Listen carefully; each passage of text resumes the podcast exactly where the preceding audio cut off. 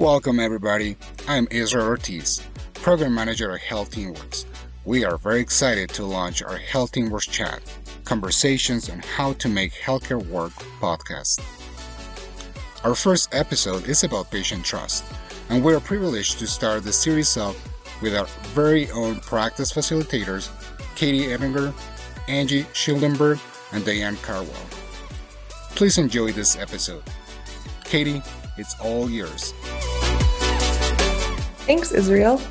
Welcome. My name is Katie Ebinger, and I'm a facilitator with Health Teamworks, and I'm here with two of my colleagues today to talk about something that's really foundational to quality care, patient outcomes, and provider satisfaction, and that's patient trust. What does it look like? Why is it important? And what part of the responsibility for the growing distrust do we take on as a healthcare system and as providers? So, like I said, I'm here with my colleagues at Health Teamworks, and Diane and Angie.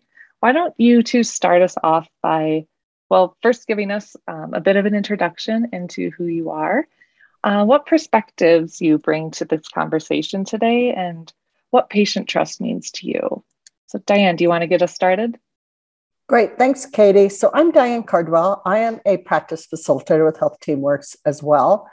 And my background is as a nurse practitioner PA, and I spent 18 years working in primary care. So kind of bring the perspective both as a patient advocate for my parents, but also as a provider, kind of sitting on that side of the desk as well.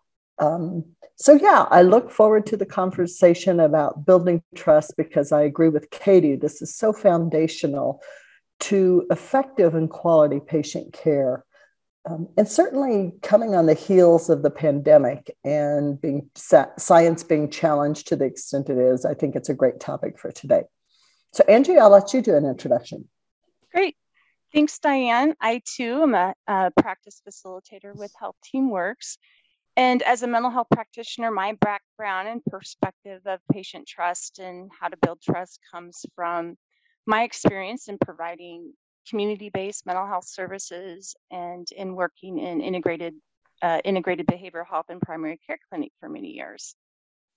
Great, thank you. And again, my name is Katie. My background is in social work and public health. And prior to becoming a facilitator at Health Teamworks, I had the opportunity to work with patients, but also professionals in the health and social services field, working on how can we support them so that they can show up as their best selves for the people that they serve. And Diane, you mentioned this as well, and we each sort of bring those lived experiences as a patient into these kind of conversations. And I think for me, when I talk about patient trust, my most salient perspective is probably being a patient myself, having gone through some pretty significant medical trauma over the last few years. So to me, really, patient trust is all about the ability to be honest and vulnerable with your provider, and that actual real human connection between the patient and the provider. And that really brings me to this next piece that I wanted to talk with you about to get us sort of started in this conversation. And that's what builds trust from your view of the world. And I can start us off because I think for me, and again, coming from this sort of patient perspective, it can really best be described through this really dichotomous experience that I've had. After being diagnosed with a spinal tumor, I was shopping around, so to speak, with for neurosurgeons. And, I was in pain and I was scared. And whenever I would start giving the history of this experience to them, I would start to cry. And, 9 times out of 10, the neurosurgeon would just continue on as normal with the appointment. Sometimes they wouldn't even look up at me. But there was one who he stopped and he looked me in the eyes and he just said, "Katie, I have 5 daughters. And when I look at you, I see them and I want to do what I can to help you." And he wasn't promising me the world or some magical cure. It's not like I knew his skills were significantly better than others, but he was showing me this common humanity and that he saw me as more than what was written in my chart. And so from my perspective, building patient trust is really making that human connection. But Diane, I know that you mentioned you bring this amazingly strong background as a provider yourself. And I would just love to hear from you, from sort of that side of this, what you feel like builds trust. Katie, that is such a great story of that connection with humanity. And I think it brings to mind the reality that patients are the owner and the expert of their own experience. And the ability to recognize that as a provider and as a human being, to me, is a foundation in building that trust. You know, I think of sometimes the logistics of just making sure you make eye contact, making sure you see and hear what their story is from the patient view. And that's in the shadow of, we know that providers interrupt patients in 18 to 23 seconds from when they start talking. And we also know that providers are many times still on the hamster wheel of maybe they only have 5 or 10 minutes to see that patient. And so when I talk about the need to take the time to make that connection, I always somewhat say tongue in cheek, because I also know there's a lot of outside drivers that impact, or providers feel impact, the ability to create that relationship. That said, I also know we're living in a time where we're experiencing significant burnout among providers and staff. And I feel a key part of that burnout is the gaps in feeling they have the time to make that connection and to build that trust. You know, when I talk with providers, I also remind them, once you have that trust and relationship with the patient where you can trust that they're going to bring accurate information and an accurate story, and you're going to respect them and listen to it, you can be much more efficient in how you manage their care. So it really is sometimes this double-edged sword of making sure you take the time to make that connection. And then what it feels on the other side as a patient, and knowing how, feeling respected. Providers that take the time to make eye contact and to listen to what you have to say and to value what you have to say, honestly, doesn't take that much more time than it does to interrupt them and try to guide their conversation. And so I think it's something really important for healthcare providers to pay attention to. You know, my experience is primarily in the clinical world. So, Angie, I'd love to hear your perspective on what it looks like in that mental health world of building trust. Yeah. You know, and again, from my background, I think what builds trust from my point of view and experience really has been, I was fortunate enough to be a part of the implementation of peer support specialists into an integrated clinic. In having peer support specialists with lived experience, you know, who have been trained to support those impacted with mental illness and traumas and substance use, you know, it's really an expertise that professional training can't replicate. And, you know, just, you know, Diane, you talked about the time it takes and the gaps in the time to build that trust. That, you know, having peer support specialist was very eye-opening for me, because that role that a peer support specialist can play really does kind of fill that gap, you know, attending appointments, helping them prepare for appointments, and then after the appointment, answering questions, clarifying things, but even role modeling, helping patients find their voice, you know, to ask questions. And you know, I think it's just as important for providers to, you know, ask questions, to seek and understand, you know, where they're coming from and maybe what their home environment looks like. I think often patients go to the doctor and, you know, they get a script and they want to go home and feel better, but we don't ever think about what so many patients face as far as challenges and barriers to simply fill a prescription.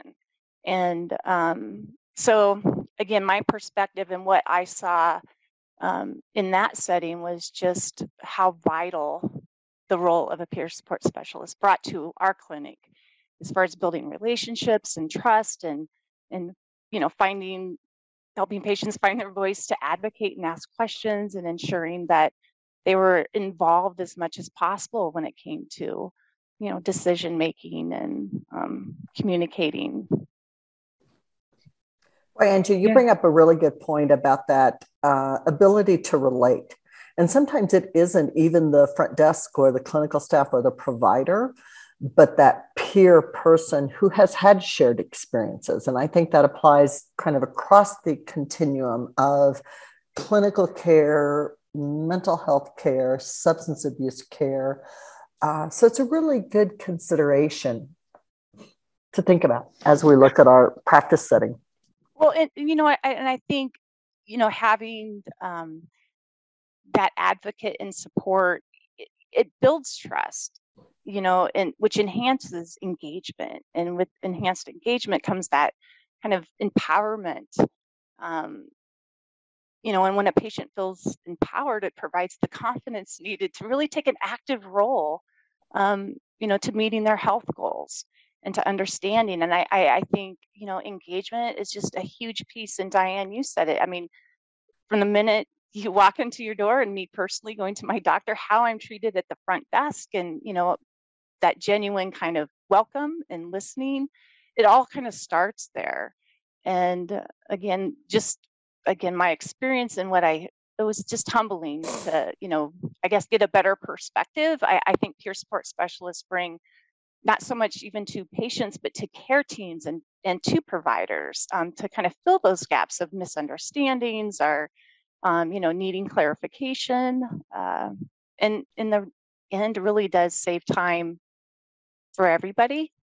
And, you know, we provide care, but it's how do you, the care has to be active, like actively engaged. And that was something that, I don't know, always just that extra piece and time provided by that specific role was amazing. I think peer support specialists are a specialist in their own way as far as, you know, engagement and understanding that perception that a patient has, that really relatable, kind of what you said, Diane, is being able to relate on a level that really nobody else can to engage patients. Yeah, and I just think you bring such rich experience when we talk about this, Angie, because I think there is a really important note when we talk about behavioral health and trust, because like you had said, people are afraid that if they share that part of them to their provider, maybe they won't be understood, or they'll be looked at differently, or there's going to be a stigma placed towards them. So, thank you for sharing that perspective. I think it's something really important that we have to keep in mind. Yeah. But we've touched on some of those things that build trust. But I'm wondering if we can touch on maybe those things that interfere with building or maintaining those kinds of trusting relationships that we just described. Well, I can take that one too, Katie, because, you know, I talked a little bit about the time factor, taking the time to make the human connection with patients. Many times when I talk to providers and staff, they will talk about time being their biggest obstacle. And while that may be, I also know staff and providers that in 10 seconds or less can create a connection. So again, making sure you don't let time be the obstacle. I also think it is important as a healthcare provider, healthcare staff, front office, even the phone, to think about your experience and what you're bringing to your day. And I think we have to respect that there are times in healthcare, while it's an advantage to be able to put whatever burdens you're carrying on the table or on the shelf so that you can bring your best self forward for the patients. There's also times when you need to be able to hand off. And I think this reflects to building that trusting relationship with coworkers. And if you don't have that, how that can be an obstacle to creating a trusting relationship with patients. And so really thinking about even practicing what we want to do with our coworkers. And can we trust to hand off to coworkers? And I can remember specifically an example. You know, we had a really busy family medicine practice, and I had had a really tough few days with some personal issues with my teenage sons. And I just didn't, I saw on the schedule a really complex patient, and I just did not have the capacity to be there 100% for that patient. And I asked a colleague, I was like, would you mind seeing this patient today? They're very complex. And they took the patient for me. And so I think that ability to be able to ask when you need to hand off to make sure the patient's needs are met, and what that looks like in a trusting work relationship, is also an important consideration. So I think if you don't have that trusting work relationship, that can definitely interfere with trusting relationships with the patients. I think also a lot of times we talk about EHRs interfering with the relationship. I've seen really good use of EHRs and technology, and I've seen really poor. But again, I think it goes back to making it a priority to value the voice of the patient as an expert of their own experience, and thinking about your perspective in advance to make sure those things aren't an obstacle. Because again, when you take the time, you're much more efficient in the long run. And I kind of see it as an investment, making it a priority, take that time to build the relationship. Angie, any thoughts on that? I always think in mental health, they have many times 40, 45-minute appointments, where in primary care, you might have 10, at the most 20-minute appointments. Any comments on that? I think as far as what interferes with trust, specific to behavioral and mental health, is truly the stigma and the misconceptions of mental illness have, and they continue to impact patient trust, and understanding that so often patients have been through so much traumas and med regimens. I mean, mental illness is a difficult, diagnose and to treat. It takes sometimes years, to come up with the right regimens of medicines that work, and that trial and error and hurry up and hope this med works. I mean, it's traumatizing, it's tiring. And, I think oftentimes, patients with a laundry list of psychotropic meds and antidepressants, whatever, I'm sure it's intimidating for primary care providers to look at that list and then look at the patient and go, oh my gosh, do I want to add another med to this list? But ask the patient, and I think oftentimes patients who are impacted and inflicted with mental illness, they're just so used to just going with the flow and doing, they want to do the right thing. They want to give meds the time that they need. And that's painful sometimes because it takes a while. And, but it's intimidating. And, I've had clients share that as soon as they saw my diagnosis and my list of meds, they suddenly started talking louder and slower. Like I wasn't intelligent enough to understand what they're saying. And so often then that sets the tone, and then that sets the trust. Like, I can tell this provider is looking at me differently. And, asking, patients sometimes, like, or even just admitting, these are a lot of meds, how are they working? And I'm sure, patients will say, hey, it's taken me 15 years to get here, and this is a wonderful regimen. My mental health is good. I'm really ready to focus on my weight, or, I'm borderline with diabetes. Again, something that comes, so often with psychotropic medicines is, weight gain and, some of the side effects with that. But again, I think it takes so long to get to the right place to really focus on physical health.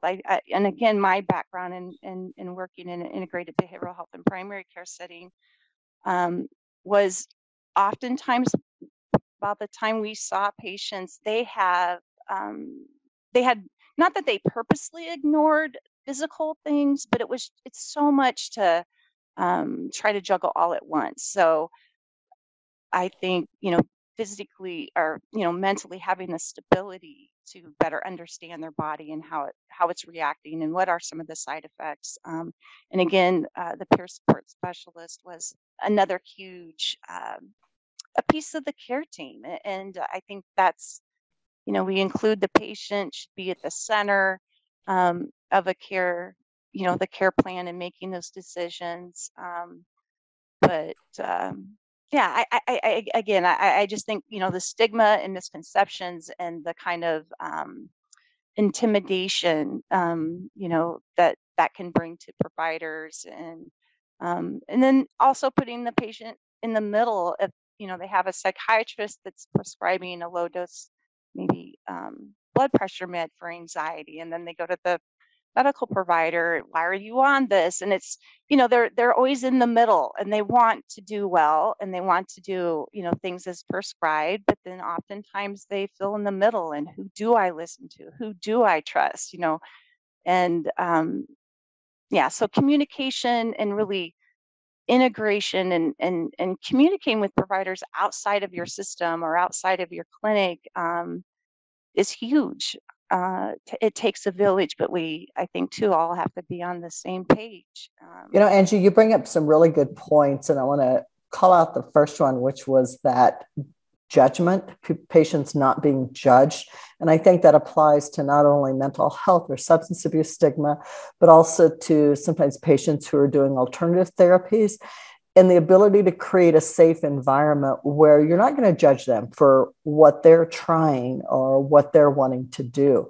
And I think also that the value, if we talk about building trust, that value of consistent messaging, you know, yes. And I think that's true, not even across providers, but even within like a primary care team. If we're sending a consistent message from the front desk to the staff, to the provider, that's so valuable in building trust versus they're hearing 2 or 3 different things, much less across providers, but within even an internal team. Such an important part, and many times an area where trust breakdown can occur. I think that said, with so much burnout happening in primary care, in mental health support settings right now, it makes it difficult sometimes to even think about these things, because we all know that our healthcare system has been stressed to the max. But recognizing burnout, and Katie, I know that's your area of expertise, so I'll kind of hand off to you to talk about that piece of it.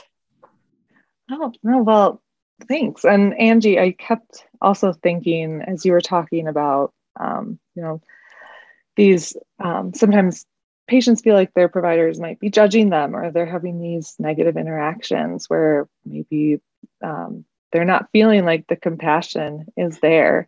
And like you mentioned, Diane, this is, I'm a little biased in talking about this because it's something I'm personally interested in, but I think we would be remiss to not explicitly mention things like compassion fatigue. You know, I come from this space where, probably with very rare exceptions, we're all compassionate people at our baseline. But things happen along the way, like we've all mentioned in this, that, you know, sort of muddy those waters in terms of our ability to show up as our best selves, whether that's, you know, constantly witnessing others, people's suffering and not caring for yourself, or, struggling with lack of support or time or resources to do what you became a provider to do in the first place. There are so many reasons and sources that drain providers and keep them from showing up in a compassionate way for every patient. And patients aren't immune to that. They see that the patient suffers, the patient interaction suffers, and we can't expect trust in those situations. So patients probably aren't as likely to be honest when, say, they're not taking their medication, or maybe they have a mental health diagnosis that they don't want to bring up for fear of having that lack of compassion. And it really creates this vicious cycle, because patient distrust is both a symptom and a known contributor to provider dissatisfaction or burnout or fatigue or whatever you want to call it. And that actually sort of transitions nicely into this really next piece of this puzzle, and that's the symptoms of patient distrust. We've mentioned some of them already, but I'm curious what you both are seeing in terms of consequences of loss of trust. Well, I'll go first with that, Katie, because I think, you know, when I'm in a clinical practice, and I was guilty of this myself as a provider, trying to figure out why patients didn't follow the recommendations we had talked about and even semi-agreed upon. And again, I always think if I could go back now after doing 10 years of this work, I would be so much better in primary care because I've learned so much along the way, mostly from primary care practices that I've worked with. But again, when you think about that patient who comes in every month or even every few weeks and didn't get the prescription filled, didn't follow any of the agreed upon plan. And so I think that kind of non-compliance, which I use that term with quote marks because I don't like the term, but that piece of non-compliance, I think, is a symptom of lack of trust. So there's something there, some piece of the story that we don't know, some lack of bi-directional trust that I encourage practices to think about. I think certainly what we're seeing nationally with the questioning of science and just really struggling to understand that, and the whole COVID vaccine issue and challenging that, I think has become a very public symptom of lack of trust in our healthcare system and our healthcare delivery model. So I think looking at some of those both on a one-on-one level, but also on a national public health level, we have to look at those for consideration and exploration. You know, we're going to learn so much as we study what has happened the last few years. So yeah, I think those are two things that come to my mind. Angie, any comments on that? Well, I think some of the symptoms are the stigma of seeking help, you know, especially during the pandemic. I think, you know, there are people that are experiencing anxiety and depression at levels that maybe they've never experienced or have had it under control for years. And, you know, now everything's bubbling up to a point that it's a fearful place to be. But again, you know, I think we're missing folks that are too fearful to be seen or to talk about this anxiety and depression, maybe that, you know, the pandemic and everything that came with it has triggered. And so, you know, we have to be open and ready to talk about it. And nobody should feel, you know, the shame or the blame that they've done anything wrong, considering where we are in the world. And we just need to talk about it. And, you know, and providers, you know, Diane, I think of, you know, the past 2 years of working, you know, in integrated or in primary care settings, just the amount of stress and fatigue that everybody is in, you know, reaction, because that's what we've had to do for the last 2 years is react to, you know, what's going to happen today and quickly, you know, realign workflows. And it's just, it's affecting everybody, and it's not going to go away, and how it has affected, you know, everyone will be with us for years. And so I think to engage and to build trust, we just, you know, we still got to be open to talk openly and share with our peers, with our internal teams, when we have bad days, and give ourselves some grace, but know together, you know, we can all feel better and get better. But, you know, trust and sharing, I think, is something we all have to do. That's such a good point. And I think that sums up our conversation so well, because you brought in that, so now what kind of thing, what can we do? We know that there are these things that can build trust and these things that are stopping us from doing that. But where do we go from here now? And a big part of that, like you mentioned, Angie, is trust and trusting your patients, making sure that they feel that their concerns are taken seriously and believed by their providers. and meeting them where they're at as experts of their own experience, as you so eloquently said, Diane. And that takes time, and it takes a shift in mindset from how do I get this person to do what I want them to do, to how do I get this person to do what they want to do, by building on self-knowledge and psychological safety. I think a big piece of this next step is going to be implicit bias and stigma and cultural competency. We need to make those things a priority, and we need to really be making concerted efforts to support an inclusive and diverse workforce, like using peer support specialists. And I think at baseline, making trust building an explicit part of medical education. So that everybody knows that in order for us to really help patients, we need to approach our interactions as opportunities for exploration, as opportunities for shared decision-making, rather than that sort of patriarchal kind of relationship that sometimes comes into play. And then also just continuously preventing and mitigating that burnout, having organizational commitments to create a culture that values and protects the well-being of their providers and staff, so that they can show up as their best selves for their patients and create that trusting interaction and relationship.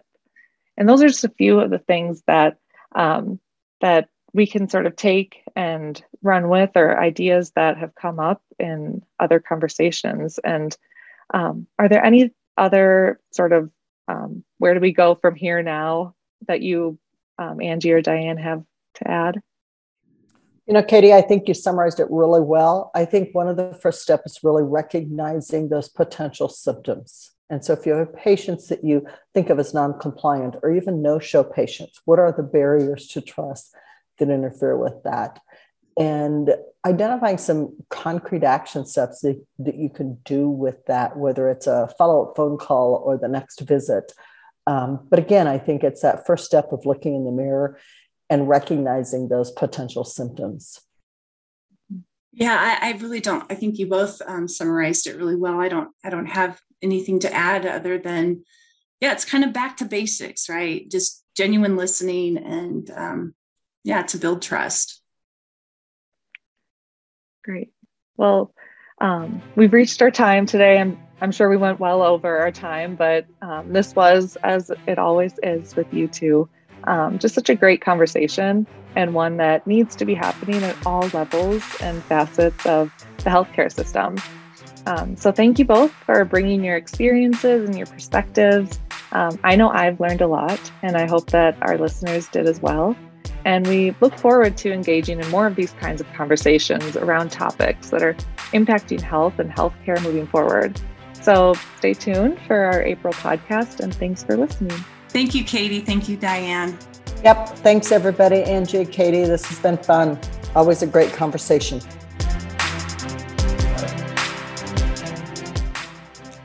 Thank you for listening today. I hope you enjoyed the episode, and stay tuned. Every month, we will release a new episode where we will be having conversations with experts in the field on how to make healthcare work. If you would like to suggest topics for our podcast, please reach us at solutions@healthteamworks.org. To learn more about Health Teamworks, please visit healthteamworks.org and follow us on social media. Health Teamworks Chat, conversations on how to make healthcare work, is a production of Health Teamworks. For more future episodes, please visit Spotify, Apple Podcasts, Google Podcasts, or wherever you listen to your favorite shows.